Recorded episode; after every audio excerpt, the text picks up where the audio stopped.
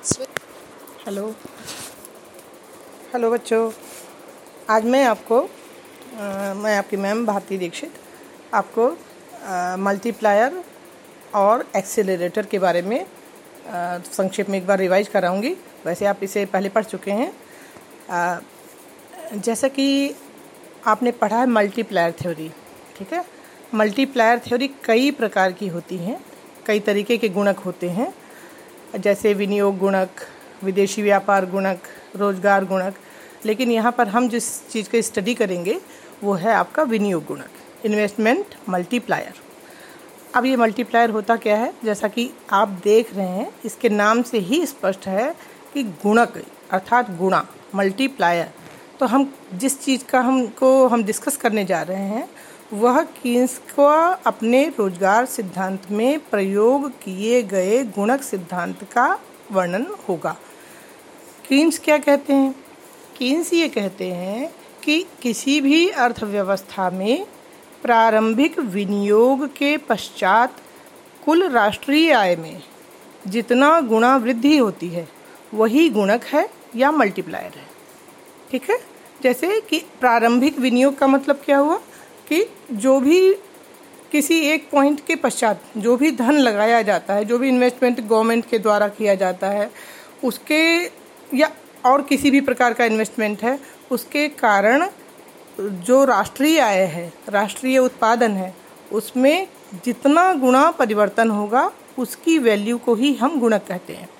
Keynes ने multiplier में जो मल्टीप्लायर है मल्टीप्लायर को अंग्रेज़ी के कैपिटल के शब्द से डिनोट किया है। इसका सूत्र है के बराबर राष्ट्रीय आय में परिवर्तन बटा उपभोग में परिवर्तन। राष्ट्रीय आय को कीन्स ने वाई से लिया है और जो उपभोग है, उपभोग को उन्होंने सी से डिनोट किया है। इसलिए इसको हम इस प्रकार से भी कह सकते हैं, delta Y upon delta C. ठीक है?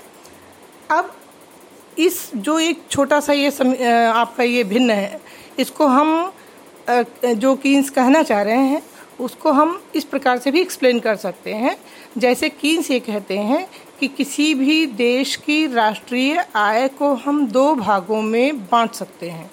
जो राष्ट्रीय आय एक देश में प्राप्त हो रही है लोगों को कुल मिलाकर के मतलब राष्ट्रीय आय क्या होता है? एक वर्ष में एक देश में जो कुछ भी उस देश के निवासियों के द्वारा जो कुछ भी अर्जित किया जा रहा है, उसका योग या कुल मिलाकर के वस्तुओं और सेवाओं का जितना उत्पादन हो रहा है, उसका जो मार्केट वैल्यू है, उसकी गुणाओं के योग को ही राष्ट्रीय आय कहते हैं, ठीक है? तो यहाँ पर बच्चों, आप ये देखेंगे, इसको हम इस प्रकार से भी कह सकते हैं कि y क्या होता है? Y c प्लस आई का योग होता है। C क्या है? सी उपभोग है, आई बराबर इन्वेस्टमेंट या विनियोग। अर्थात हम ये कह सकते हैं कि वाई बराबर उपभोग प्लस विनियोग। ठीक है? और अगर राष्ट्रीय आय में परिवर्तन हुआ है, जैसे ऊपर हमने समीकरण में देखा कि डेल्टा वाई बराबर delta C plus delta I. इसकी वैल्यू को कीन्स के ऊपर जो उन्होंने गुणक का एक भिन्न दिया है, उस सूत्र में हम लगाते हैं तो हमें समीकरण क्या प्राप्त होगा? के बराबर डेल्टा वाई ऊपर लिखा हुआ है। तो डेल्टा वाई की जगह हम क्या लिख देंगे? Delta C plus delta I ठीक है? नीचे लिखा है डेल्टा सी ऊपर के समीकरण में। उसमें हम उसकी जगह क्या लिख सकते हैं? डेल्टा सी को हम कैसे लिखेंगे? कि delta Y minus delta I ठीक है? अब किन्स यहाँ पर एक चीज़ ये एक्सप्रेस करते हैं कि ये जो भिन्न प्राप्त हुआ है हमें, इस भिन्न को दोनों अंगों में अगर हम डेल्टा वाई से इसको डिवाइड करते हैं, ठीक है? जैसे इसको आप इस प्रकार से भी लिख सकते हैं के बराबर delta Y upon delta Y upon delta Y upon delta Y minus delta C upon delta Y, ठीक है? अब इसको हम सॉल्व कर लेते हैं के बराबर one upon one minus delta C upon delta Y. ठीक है? अब आप ये देखेंगे कि डेल्टा सी बटा डेल्टा वाई क्या होता है? जैसे कीन्स का आपने सीमांत उपभोग की प्रवृत्ति पढ़ा है, मार्जिनल प्रोपेंजिटी टू कंज्यूम तो उसका फॉर्मूला क्या था? कि कुल जो आय में परिवर्तन और उपभोग में परिवर्तन के बीच के संबंध को ही एमपीसी कहते हैं, मार्जिनल प्रोपेंजिटी टू कंज्यूम। तो डेल्टा सी बटा डेल्टा वाई हो जाएगा। ठीक है? अब कुल मिलाकर के इसको आप इस प्रकार से भी लिख सकते हैं कि के बराबर एक बटा एक minus M P C delta C upon delta Y को हम एम पी सी के द्वारा भी प्रतिस्थापित कर सकते हैं। ओके? अब किन्स क्या कहते हैं कि किसी भी अर्थव्यवस्था में अगर परेशानी होती है, कठिनाई होती है तो जैसे कैसी कठिनाई? जैसे कीन्स ने जो कीन्स के समय में जो डिप्रेशन आया था, उस डिप्रेशन को दूर करने के लिए उन्होंने क्या बताया है? कि जैसे उस समय जब मंदी की स्थिति थी, मंदी की स्थिति में सबसे बड़ी कठिनाई क्या हुई? कि कहीं पर कोई रोज़गार नहीं था, किसी के पास इनकम नहीं थी, जिससे कि वो बाज़ार में रखी हुई वस्तुओं का क्रय कर सकें, ओके? अब उन्होंने क्या बताया कि ऐसी स्थिति में क्या करना होगा? सरकार को विनियोग करना होगा। तो कीन्स ये कहते हैं कि एक अर्थव्यवस्था में सीमांत उपभोग की प्रवृत्ति ये डिसाइड करेगी कि अर्थव्यवस्था में प्रारंभिक विनियोग के पश्चात राष्ट्रीय आय कितना गुणा परिवर्तित होगा। ठीक है? अब के की वैल्यू की वैल्यू जो है, वो किसके ऊपर डिपेंड करती है? एमपीसी के ऊपर। किसी भी अर्थव्यवस्था में एमपीसी की वैल्यू जितनी अधिक होगी उस अर्थव्यवस्था में विनियोग के पश्चात आय में होने वाला परिवर्तन उतना ही अधिक होगा। ठीक? अब इसमें क्या होगा? जैसे कीन्स ये कहते हैं कि अगर जैसे एक एग्जांपल आप ले लीजिए कि आ, अगर किसी अर्थव्यवस्था में सीमांत उपभोग की प्रवृत्ति अगर हम मान लेते हैं कि एक बटा दो है, अर्थात एक व्यक्ति या समाज पूरा, अपनी बढ़ी हुई आय का आधा भाग अगर कंज्यूम करता है तो उस अर्थव्यवस्था में के की वैल्यू कितनी होगी? दो होगी। दो का मतलब क्या हुआ? कि जितना इन्वेस्टमेंट होगा, उसका आय में वृद्धि जो है, वो दो गुनी हो जाएगी। अगर मान लीजिए कि एम जो है वो अगर चार होती है ठीक है? तो चार का मतलब क्या होता है कि आ, चार नहीं जैसे आप मान लीजिए कि अगर मान लीजिए कि एक बटा चार है एक बटा चार है तो कितनी होगी? एक बटा एक माइनस एक बटा चार। इसको आप सॉल्व कैसे करेंगे फिर? फिर हो जाएगा के बराबर एक बटा एक माइनस एक बटा चार लिखा हुआ है, इसको हम फिर लिख लेंगे, कितना आएगा? एक में से एक बटा चार को आप माइनस करोगे तो कितना होगा? तीन बटा चार बचेगा। तीन बटा चार कैसे हो जाएगा? एक बटा तीन बटा चार। तो चार जो है नीचे वाला वो कहाँ पहुँच जाएगा? ऊपर पहुँच जाएगा। ठीक? तो चार बटा तीन हो जाएगा। चार बटा तीन होने का मतलब क्या है? कि के की वैल्यू कितनी होगी? One point three three. Okay? अब इसका तात्पर्य क्या हो गया कि उपभोग कम है तो राष्ट्रीय आय में होने वाली वृद्धि कितनी हुई? केवल एक दशमलव तीन तीन गुना होगी। ठीक है? लेकिन अगर MPC की वैल्यू तीन बट्टा चार है, अर्थात एक व्यक्ति अपनी कुल आय का तीन चौथाई भाग खर्च कर डालता है तो आय में कितनी वृद्धि होगी? बहुत अधिक होगी। जैसे आप इसी भिन्न से देख लीजिए सूत्र से। एक बटा एक माइनस तीन बटा चार। तो अब एक में से एक तो ऊपर पूरा है, फिर एक बटा एक माइनस तीन बटा चार को आप कैसे लिखोगे? इसका मतलब हुआ चार बटा चार माइनस तीन बटा चार, अर्थात कितना बचा? कि के बराबर एक बटा और उसके नीचे एक बटा चार। और चार क्या होगा? ऊपर पहुँच जाएगा फिर। तो के की वैल्यू कितनी हो जाएगी? के बराबर चार बटा एक, अर्थात चार। तो उपभोग जितना अधिक होगा, सीमांत उपभोग। तो आय में होने वाली वृद्धि क्या होगी? उतनी ही अधिक होगी। इसको आप एक छोटे से एग्ज़ाम्पल से ज़्यादा अच्छे से समझ सकते हैं कि जैसे एक कॉलम बना लीजिए आप। पहले कॉलम में आप टाइम डालिए, दूसरे में आप डालिए प्रारंभिक विनियोग, तीसरे में आप डालिए आय सॉरी उपभोग में परिवर्तन, और चौथे में डालिए आप आय में परिवर्तन। ठीक है?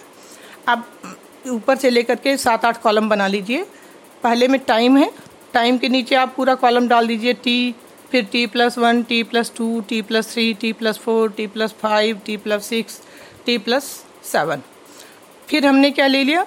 अगले कॉलम जो है, प्रारंभिक विनियोग, जो गवर्नमेंट ने किया। उसके सामने टी के सामने, पहले कॉलम के सामने, आप लिखेंगे सौ रुपया। ठीक है? और फिर उसके बाद अभी जैसे आज की तारीख में, आज के समय में एट प्रेजेंट अगर किसी भी प्रकार का इन्वेस्टमेंट होता है तो वो तुरंत उपभोग में कन्वर्ट नहीं होता है। पहले वो क्या होगा? आय के रूप में बनेगी, आय के रूप में परिवर्तित होगा, फिर उपभोग में परिवर्तित होगा। तो आय के रूप में क्या हुआ? ये सौ रुपया व्यक्तियों की आय बन गई।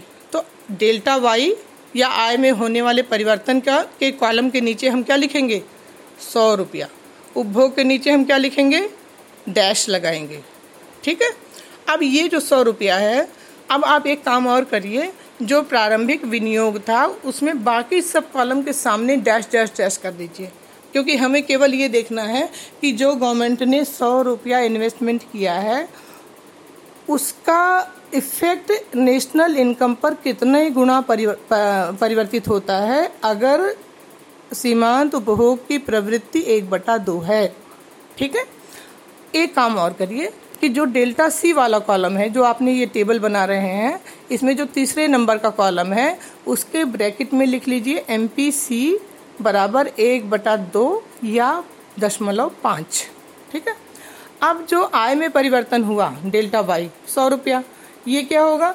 अगले कॉलम में आप क्या करोगे? इसे उपभोग के नीचे लिखोगे। उपभोग में पहला कॉलम डैश, दूसरे कॉलम के नीचे कितना आएगा? पचास रुपया। ठीक है? और एक व्यक्ति की इनकम दूसरी व्यक्ति की एक तरीके से के जैसे मेरे पास कोई इनकम आया अगर तो मैं उसको व्यय जब करूँगी तो मेरा जो व्यय है वो किसी दूसरे व्यक्ति की इनकम होगी। ठीक है? तो दूसरे व्यक्ति की इनकम के रूप में अब व्यक्ति ने खर्च किया पचास रुपया तो वो किसी एक दूसरे व्यक्ति की इनकम बन गई। तो इसका मतलब क्या हुआ? फिर आय के नीचे आप क्या लिखोगे? चौथे कॉलम के नीचे, सौ के नीचे पचास रुपया। ये पचास रुपया, फिर अगले कॉलम में उपभोग में परिवर्तन के नीचे कितना लिखोगे? पच्चीस। फिर ये पच्चीस किसी की इनकम बन जाएगी? आय में परिवर्तन के नीचे आप लिखोगे पच्चीस। फिर पच्चीस रुपये के आधा खर्चा कर दिया जाएगा। बारह रुपये पचास पैसे। फिर ये बारह रुपये पचास पैसे, फिर आय में कन्वर्ट हो जाएगा। ठीक है? बारह रुपये पचास पैसे। फिर बारह रुपये पचास पैसे का आधा खर्च हो जाएगा छः रुपया पच्चीस पैसा। छः रुपया पच्चीस पैसा हो जाएगा, फिर ये किसी की इनकम बनेगी। और ये इनकम क्या होगी? तीन रुपये कितना हो जाएगा? तेरह पैसे। इनकम बन गई, इसका आधा तीन रुपये तेरह पैसे। ठीक है? इस तरीके से करते करते आप चले जाएँगे जब आगे तक तो आप ये देखेंगे, जो डेल्टा वाई या आय में परिवर्तन का कुल योग है, वो लगभग दो सौ रुपये होगा one hundred ninety nine point something ठीक है? तो इसका तात्पर्य क्या हुआ कि एमपीसी की वैल्यू अगर एक बटा दो है तो राष्ट्रीय आय में होने वाला परिवर्तन दुगुना होगा। ओके? ये है किन्स की मल्टीप्लायर थ्योरी जो उन्होंने अपने रोज़गार सिद्धांत में उपयोग किया है। और जब हम ट्रेड साइकिल पढ़ेंगे तो उसमें भी इसकी काफ़ी अधिक इसका महत्व है ओके? अब एक चीज़ और वो किन्स ने उसका उपयोग नहीं किया है लेकिन आगे की हम जो भी थ्योरी पढ़ रहे पढ़ेंगे है ना जो भी हमने पढ़ा है उस समय जैसे ट्रेड साइकिल की थ्योरी है उसमें एक और चीज़ आती है आ, उसका उपयोग होता है उसमें एक्सेलरेटर का त्वरक जिसे हम हिंदी में बोलते हैं त्वरक। अब त्वरक के बारे में मैं थोड़ा सा आपको बता दूँ कि त्वरक क्या होता है। जैसे आप देखते हैं कि त्वरक क्या है कि जैसे आप गाड़ी या स्कूटर या कुछ चलाते हैं तो उसमें एक एक्सेलरेटर होता है। एक्सेलरेटर का काम क्या होता है? गाड़ी को रेस देना, ठीक है? तो एक्सेलरेटर का काम भी सेम वैसा ही है। एक्सेलरेटर क्या करता है कि एक इकोनॉमी को गति देता है। जैसे गुणक क्या बताता था? गुणक ये बताता है कि आय जो उपभोग में परिवर्तन होगा ठीक है? उपभोग में परिवर्तन सॉरी जो विनियोग में परिवर्तन होगा, उस विनियोग में होने वाले परिवर्तन के कारण आय में जितना गुणा परिवर्तन होगा, वो तो गुणक हो जाएगा। इसका त्वरक की वैल्यू को क्या है? त्वरक को जो अर्थशास्त्री ने इसकी वैल्यू करी है, वो अल्फ़ा के रूप में शो किया है। अल्फ़ा अंग्रेज़ी का जो स्मॉल ए होता है ना, वो आप लिखोगे। अल्फ़ा इज़ इक्वल टू, कुछ अर्थशास्त्री इसे वी के रूप में भी शो करते हैं, जैसे सेम्युअल्सन है ना? तो अल्फ़ा इज़ इक्वल टू क्या हो गया? इसमें क्या लिखा जाएगा कि ये क्या होता है? ये ये कहा जाता है कि delta I upon delta C अर्थात विनियोग में परिवर्तन बटा उपभोग में परिवर्तन। उपभोग में जितना परिवर्तन होगा विनियोग में उसी के अकॉर्डिंग और अधिक परिवर्तन होगा। तो त्वरक क्या बताता है कि जैसे एक अर्थव्यवस्था में अगर उपभोग में किसी भी प्रकार का परिवर्तन हो रहा है तो वो केवल उतना ही तक नहीं रुकता है। वो आगे इकोनॉमी में इन्वेस्टमेंट को बहुत बड़े पैमाने पर बढ़ाता है, राइट? तो क्या होगा कि जैसे आप एक एग्जांपल से समझो कि जैसे मैंने आपको क्लास में इसका इसको डिस्कस किया है। एग्जांपल जैसे दो एग्जांपल अक्सर हमें मिलते हैं लिखे हुए कि जैसे एक आप देखेंगे कि जैसे एक साइकिल की फैक्ट्री है, ठीक है? मान लीजिए कि एक साइकिल की फैक्ट्री है जिसमें सौ मशीनें हैं जिनके द्वारा एक हज़ार साइकिलों का निर्माण होता है, ठीक है? इन सौ मशीनों की उम्र जो है, दस वर्ष है। सारी मशीनें एक साथ नहीं खरीदी जा, गई हैं। वो वन बाय वन एक साल में दस मशीनें खरीदी गई होंगी फिर दस मशीनें खरीदी गई होंगी फिर दस मशीनें। इस तरह से करते करते वर्तमान समय में उस फैक्ट्री में सौ मशीनों के द्वारा एक हज़ार साइकिलों का निर्माण किया जा रहा है ठीक है? तो एक हज़ार जो साइकिलें हैं इसका तात्पर्य क्या हुआ? कि एक मशीन दस साइकिलों का निर्माण करती है। इन मशीनों की उम्र क्या है? दस वर्ष है। ठीक है? अर्थात जो मशीन सबसे पहले खरीदी गई होगी, दस वर्ष पहले, उस वो मशीन इस साल क्या होगी? 2020 में प्रतिस्थापित की जाएगी। अर्थात जो मशीन 2010 में खरीदी गई, जो मशीनें जो दस मशीनें 2010 में परचेज करी गई, उन मशीनों की उम्र अब पूरी हो रही है और 2020 में दस नई मशीनें खरीदी जाएँगी। ठीक है? तो हर साल इसका मतलब है कि जो मालिक है, जो इंडस्ट्रियलिस्ट है, वो हर वर्ष दस मशीनें क्या करता है? सब्सटीट्यूट करता है। अब हम मान लेते हैं कि जैसे साइकिल की कंपनी में अचानक सौ नई साइकिलों की डिमांड हो जाती है। सौ नई साइकिलों की डिमांड जब हो जाती है तो ये जो उद्योग है, ये जो जहाँ साइकिल बनाने वाली फैक्ट्री है, इसमें अतिरिक्त उत्पादन की सामर्थ्य नहीं है। ये जितनी मशीनें हैं, उतनी ही साइकिलें बना सकती है, जितना डिसाइडेड है, पहले से एक हज़ार। अब सौ नई साइकिलों की डिमांड बढ़ गई। तो सौ नई साइकिलों की डिमांड बढ़ने के पर क्या होगा?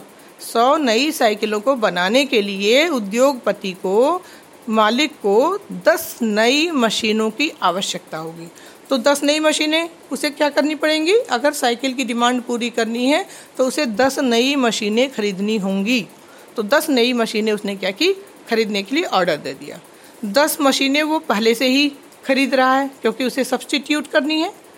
अब इसका मतलब क्या हुआ कि अगर आप ये देखो साइकिल की जो मांग में वृद्धि हुई, वो कितनी हुई?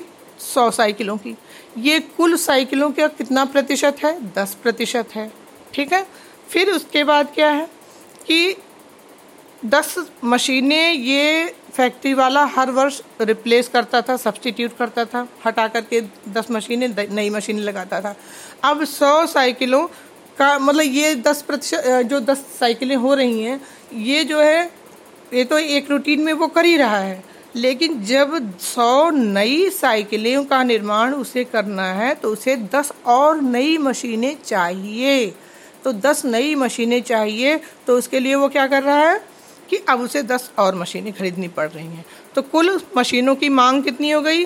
दस हर बार की तरह उसे लेना है और दस प्लस होना है। तो ये दस जो नई मशीनें वो खरीद रहा है, वो कितना प्रतिशत हो गया जो मशीनें सब्सटीट्यूट की जा रही थी उसका? सौ प्रतिशत। तो कितना परिवर्तन हुआ? कि उपभोग में परिवर्तन हुआ कितना? दस प्रतिशत। अर्थात साइकिल की डिमांड में कितना परिवर्तन हुआ? दस प्रतिशत। और मशीन की डिमांड में कितना प्रतिशत परिवर्तन हुआ? सौ प्रतिशत।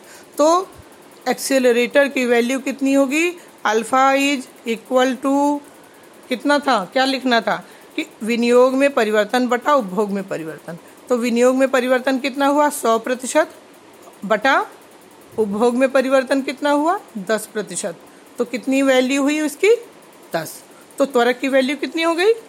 Accelerator is equal to ten तो एक अर्थव्यवस्था में जो गुणक काम करता है, गुणक के काम को आगे और पुश करता है, कौन? एक्सेलरेटर अर्थात इकोनॉमी को गति देता है। तो एक अर्थव्यवस्था में जब मल्टीप्लायर काम करता है शुरू में, उसके द्वारा जैसे क्राइसिस की कंडीशन है, मान लीजिए डिप्रेशन की कंडीशन है। सरकार ने प्रारंभ में पैसा लगाया, कोई पैसा नहीं लगा रहा था। उस पैसे के द्वारा क्या हुआ? उस धन के विनियोग के द्वारा लोगों का कंजम्पशन बढ़ा। उस कंजम्पशन के कारण इन्वेस्टमेंट बढ़ेगा। तो जो इन्वेस्टमेंट बढ़ेगा, वही क्या है? फिर नए लोगों को रोज़गार देगा। नए लोगों को रोज़गार देगा तो रोज़गार बढ़ेगा। फिर आय बढ़ेगी, फिर मांग बढ़ेगी, फिर इन्वेस्टमेंट बढ़ेगा। तो इस तरीके से क्या होगा कि अर्थव्यवस्था में प्रारंभिक विनियोग जो सरकार करती है, उस विनियोग के पश्चात अर्थव्यवस्था में तमाम प्रकार की जो प्रोग्रेस है, जो तेज़ी है, वो तेज़ी की स्थिति क्या हो जाएगी? उत्पन्न होने लगेगी। तो ये दोनों मिलकर के एक इकोनॉमी को क्या करते हैं? तमाम तरीके से गति प्रदान करते हैं। ठीक है?